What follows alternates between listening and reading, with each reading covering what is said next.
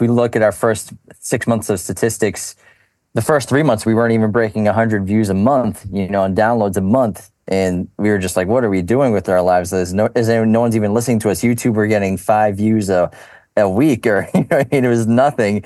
And it's that that is like the first big hurdle for whatever you're doing. Where is this working? Am I am I going to achieve anything? Good evening, ladies and gentlemen. Welcome to Doing the Thing, where we help creators and coaches do their work, earn more money, and grow their audiences. On this show, I track my journey in scaling Grindstone. We'll interview creators crushing it in their space, and I'll try desperately to get you to like me. Hopefully, you can use some of these insights to build your own thing better and faster. I hope you enjoy. All right, everybody. Well, welcome. This is the Grindstone January creator interview. And today we are joined by James and Anthony Deveney, who are, of course, the hosts of Raiders of the Lost podcast, which, in my very, very unprofessional opinion, is the best film and TV podcast on the internet. These, uh, these are twins from Boston, and they've been making it happen these last several years in Los Angeles. But right now, James is in the UK in the dark and stormy cold winter. And uh, these guys, just a brief intro, these guys started the show over lockdown in 2020. And since then, a lot has happened. But I would say most notably, James has been able to quit his full time job, quit his day job, and they've been supporting themselves with this podcast ever since. I got some questions for you guys, and then we're going to open it up to the rest of the people on the call from the Grindstone community. But first and foremost, James, Anthony, uh, welcome and thank you for being here. Thanks for having Thank us. you for the warm welcome. Wow, so flattered. you better live up to it. So, uh, first and foremost, for anyone who is absolutely unfamiliar, never heard of you guys before, what has happened between lockdown in 2020 and right now? What what is the the briefest of timelines of your guys' content creation career? So it started in June 2020. We sort of had a great opportunity with our our own equipment and gear and in oh, space, and we decided to finally start a, a podcast and, and film it and make content out of it. We had a plan of using TikTok as a, a marketing tool, and that really paid off really well for us quickly. And it took about 18 months until we were full time on the podcast. It was just sort of one of those things that you talk with your friends about starting something or doing something. We talked about it for a couple of years. Then Anthony and I were just like finally locked down. He lost still a lot of his freelance work, and we were just like, let's just do it. Let's just start it, see what happens. I was playing around with TikTok and and making short form content, and I had a vision of how we'd market it, and then we kind of just created the podcast, and just out of nowhere, just like within six months, we were just doing really well with it. Yeah. Great summary. Yeah. and can you guys tell me? So, one of the in entrepreneurship and creation in general, I think one of the main themes, one of the main patterns that we see is people creating something that they wish existed for themselves. The pain that they have or a desire that they have that they're like, well, this doesn't seem to exist in exactly the way that I want it to exist. Why don't I be the one who creates this? And I'd be curious to know when you guys started, what was the specific pain that you guys had? And you were like, well, let's just alleviate this ourselves. Let's bring something into the world that we would want. It's funny you say that. That was the main motivation. I tried to get into film podcasts that were already popular in 2019, in early 2020. Didn't like them very much, and they didn't seem to really know much about cinema or respect cinema. Was mostly nitpicking, bashing movies that we loved. And because of that, we basically said we could do better than them. Why not just try it out? And I know that since we're passionate about film, um, that would resonate in a way. So we were like, we can do it better than those guys. Let's give it a shot and see what happens. And it did resonate. And who were the specific names? I want names, Anthony. Uh, no, of- we're not dropping names, but no, One of them, no. one of them was very. It was an still very episode on big. it was an episode on Gladiator. That was the main motivator. Anthony came home. He's like, I listened to this episode on Gladiator. They were tearing it apart. These people have never been on a movie set before. Let's just start a podcast. We did it out of anger. I was like, how can you, how can you nitpick Gladiator? Come on, perfect movie. That was the And main Anthony and I have a huge background in cinema and film, and we, we have uh, ten years previous to working in production, doing freelance stuff, video production, editing. So we knew what we were doing, and what, really what set us apart so early on was our editing and our and our just quality of content, and that just took us to the next level really quickly. Totally. And so you just shared that you built this podcast based on rage. So this has been entirely built on the fury that you both have felt and the fire. Fueled by rage. Yeah, yeah. um, but you just brought up something I think that's so deeply important, especially within our community here at Grindstone. We have a lot of people in the community who have day jobs and are pursuing the I are either super open about saying these words or maybe in the doghouse about saying something because it feels cheesy or something. like it's pursuing this dream of being a full-time content creator and, and doing what you guys have been able to do, which is support yourself entirely from your own creation, not looking up to a boss, not not having an employer, being as free as you can be. And I wanted to bring up what you just said, James, which is and I don't mean this in any sort of insulting way or to take away from the very, very hard work you guys have done, but we all start with un- unfair advantages, fair advantages, unfair advantages. And you guys have, I would say, in, in the main broad story, there's two that comes to mind for me, which is one, a, a, a vast knowledge and experience and years spent in film and editing and working with hardware, knowing how to put a set together, knowing how to work a camera. You happen to have that experience, which is really, really helpful with what you guys create. And then two, you have each other. You have another human being to help balance off the the editing, the work, right? James is uh, in those 18 months of you, James at, at your day job, it's like you're you're there and then Anthony's at home putting in the hours and then you get to come back and, and, and join him. And so I would be curious to know what comes up for you guys if someone does not have a twin or a partner in crime to help them with the content that they're creating. And if they don't have years of experience with all the the tech or the the ins and outs that goes into creating content, say someone does not have an unfair advantage, but they do have a day job and they do have this dream of being a content creator. What do you think are the most important things that that person needs to hear? Motivation say, and discipline. I mean, you know, making content it's it's you know it's a skill for sure but it, it, we live in a world where you can learn anything so quickly, especially something like editing videos, shooting videos, YouTube tutorials. You can learn so much audio editing, how to record audio, how to build a studio, how to build all that. You, we have a wealth of information that we all have access to. So if you're disciplined and motivated enough to learn, you'll find that information pretty quickly. And, and then it just comes down to consistency. And if you're new to using cameras, practicing and, and just taking the time to get to know how to use equipment and gear and then kind of just figuring out what works best for you. But it's really just all comes down to motivation, I think, and discipline, no matter what you're doing. And then off, on top of that, sacrificing and allocating your time properly, especially if you have a day job where you do only have a certain amount of free time during the day. You get home at maybe four or five, you'll have like six or seven hours until you're going to bed. And are you going to choose to binge watch the new show on Netflix or are you going to work on what you're passionate about and what you want to try to achieve? And it's important to allocate that time properly to be more responsible and accountable for how you're spending your free time. and if you're going taking on a big project, you really have to put that time in every day, at least a couple hours. And it's really just baby steps. It could be one hour a day, two hours a day, but if you stick with it, you will be able to pull some stuff off. And it's a matter of, like you said, consistency and be, sticking with it for a long period of time. Because no matter what kind of job you have, if you're working 40, 50 hours a week, you do have some free time, even on the weekends. And it's a matter of sacrificing the present for the future. When we started the podcast, the first year was basically nonstop. I was doing. We didn't have lives that day. first year, yeah. yeah, and, and also we were bleeding money. So sacrificing your by investing, and um, if you believe in what you're doing, and if you're passionate about it, and you stick with it, it something can come from it. But it's a matter of really committing to that and being able to be like, I'm going to sacrifice this time. The short, I could use it for short term pleasure. I could watch a movie or go out with friends or go out drinking or or watch Stranger Things again, or I could, you know, spend two hours just really grinding every day and see what comes of it. Yeah. And in that season, in that those beginning days, like what I think we would all consider the grind. I think there's many different ways to to paint that that picture.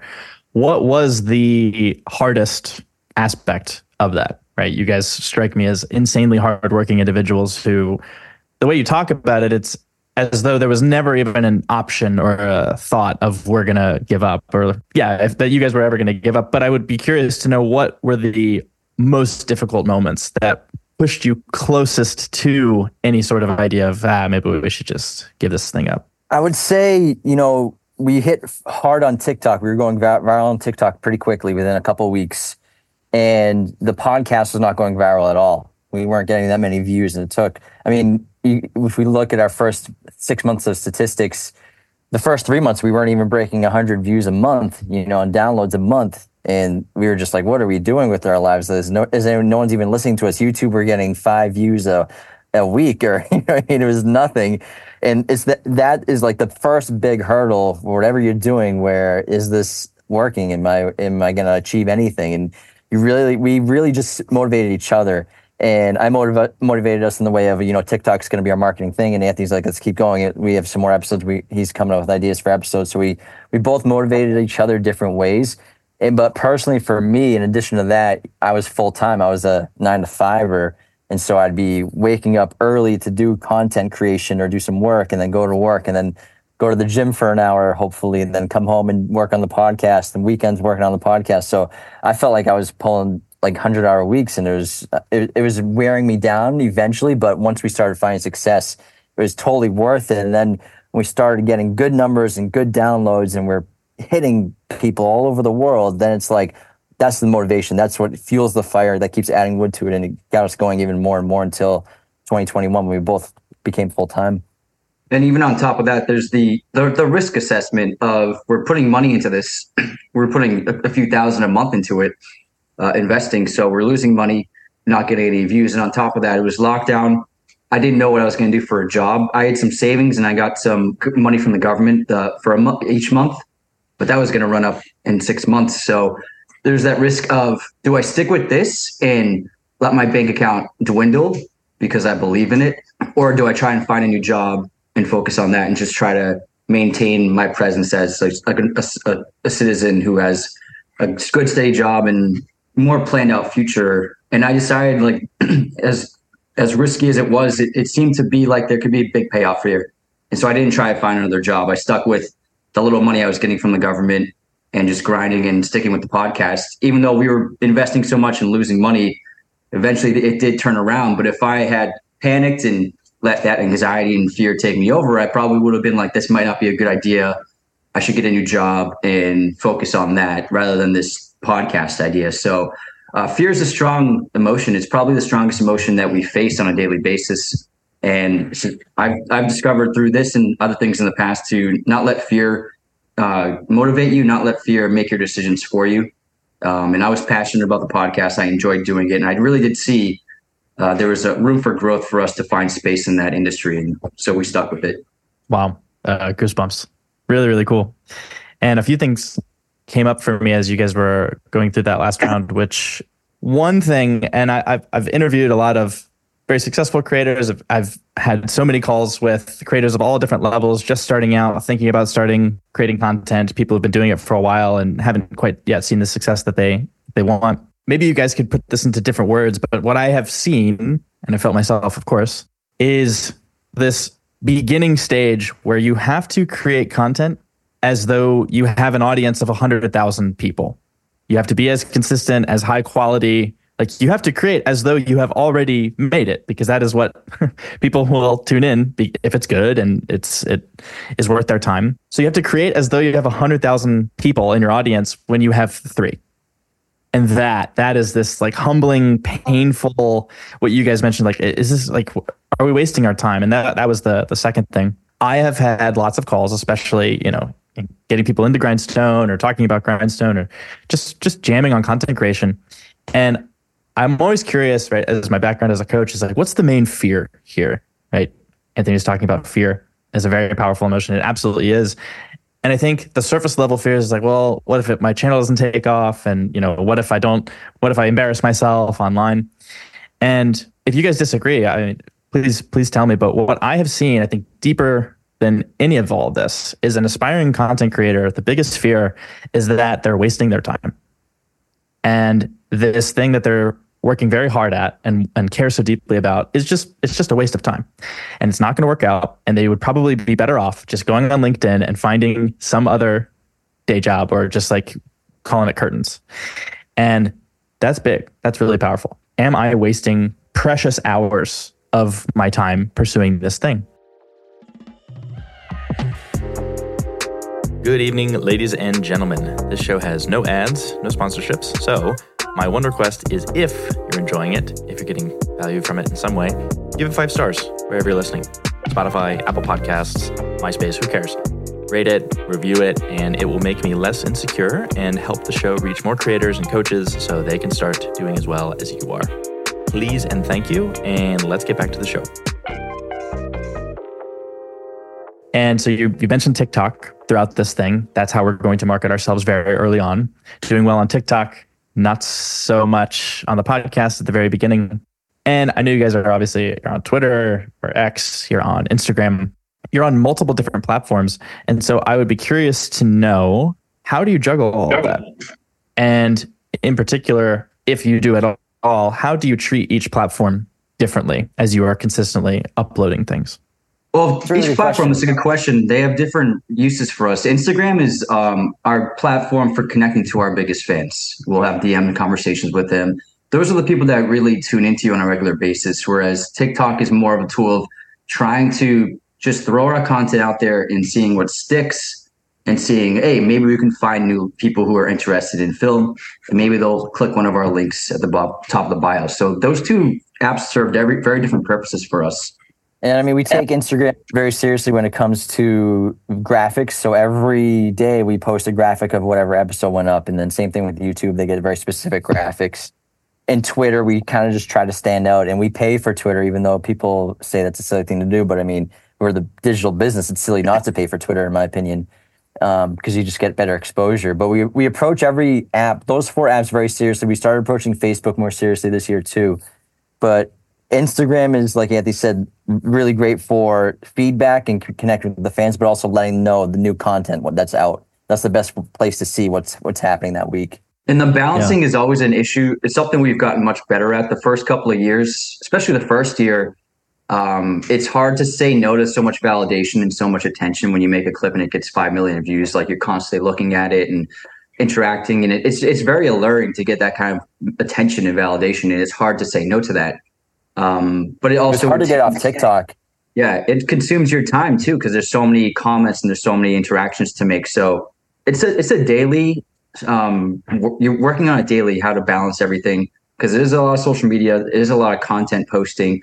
But I think both and I, you and I, have both found a new balance with work life and personal life. And honestly, the biggest thing for me is to not use my phone as much and to try and keep it in a different room and to not try to respond to everything on a regular basis, but to respond to things and interact with listeners and fans um, only a few times a day, like lining up sections of the day to really. I'm gonna okay for the next 20 minutes. I'm gonna do all the YouTube comments and all the TikTok comments, and I'll get those out of the way rather than throughout the day constantly doing it.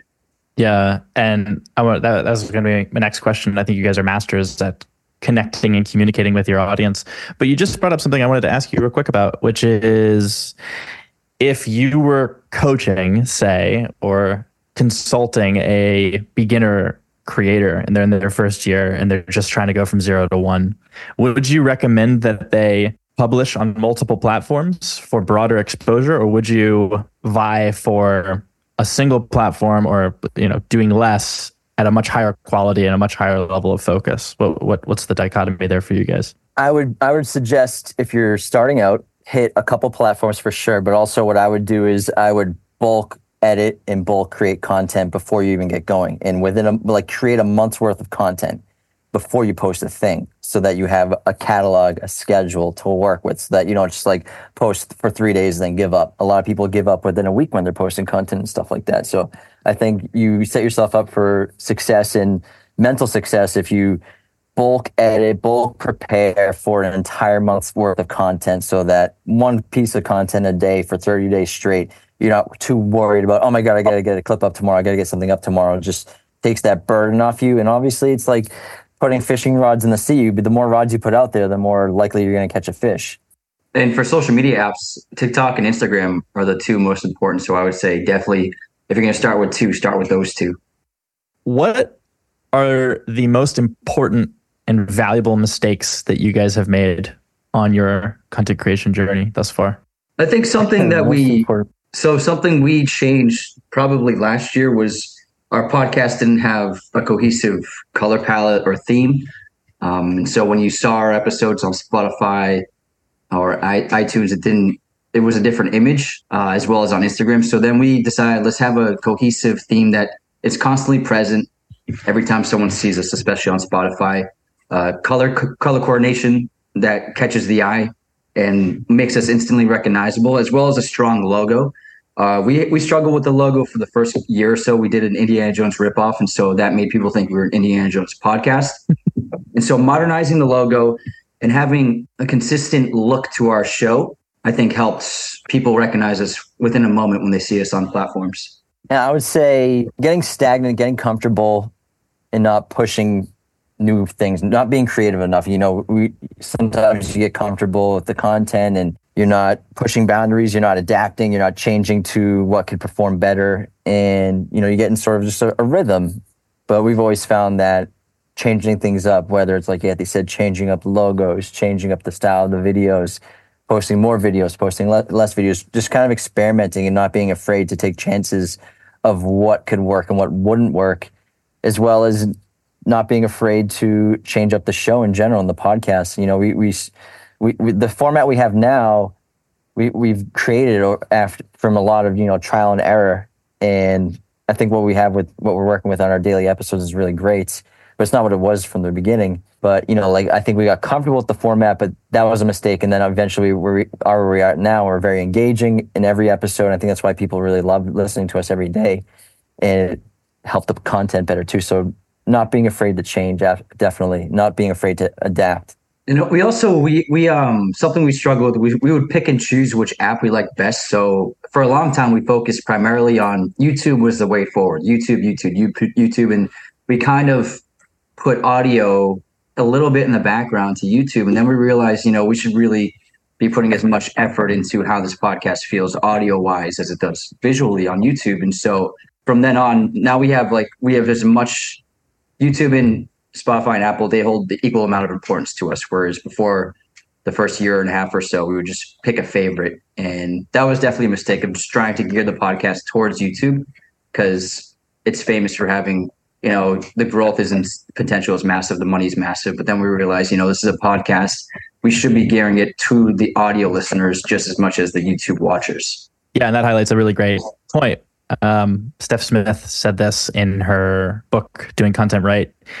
And she highlights what you just highlighted, which is, you know, YouTube, for example. I think every creator here on this call, like right now, is a YouTuber. It's very popular. It's a very, very fun outlet and people crushing it on YouTube. It's, it's, I think there's a, there's a specific, it sounds like I'm bashing it. Like it's a, I love it. I love YouTube. I think it's beautiful. Like what a, what a lovely pursuit. I think because you can see it. You can see it. It's a very popular sort of, but it's just like, people ask like what's the, what's the best platform to create on? It's like well it completely depends on what you're creating and who it's for. Maybe linkedin is the best place for you to upload your content. It could be. I have no idea. Maybe it's myspace. I, you know you just mentioned engagement. Talked about building an audience. I've said it in the past. I think you guys are gurus when it comes to genuinely staying connected. Like you guys have built friendships on the internet with people who just were fans of your show and like I reached out to you guys a year or two ago because I, I was a fan of the show. And now we're enemies. Look at us. and how do you guys stay connected with your audience? And how has that changed over time? Uh, we uh, try to yeah. we try to get them to engage with us in many ways. Uh, we found that mo- the first of all, the most important way was Instagram DMs. We reply to every message we get sent. And then through Patreon and Discord, we're able to actually hang out with them virtually. So we we started out doing Skype calls, Zoom calls with our patrons, and we just do just like this kind of format, like 30 of us chatting. And then someone got the idea of like, why don't we just watch a movie? We're like, that makes more sense. So now uh, we do a bi-monthly watch party with our patrons on Discord. And the Discord is a great tool for this community to constantly communicate with each other. Like their friendships were found people like found their tribe in the Discord of our server, and being able to communicate with them um, on a daily basis and doing the calls really helps engage us with them and helps form those bonds even tight and even stronger. Then I will be messaging you guys on Instagram every single day. uh, we didn't say when we respond. or how you respond. Maybe respond by reporting me and blocking me on all platforms. Harassment.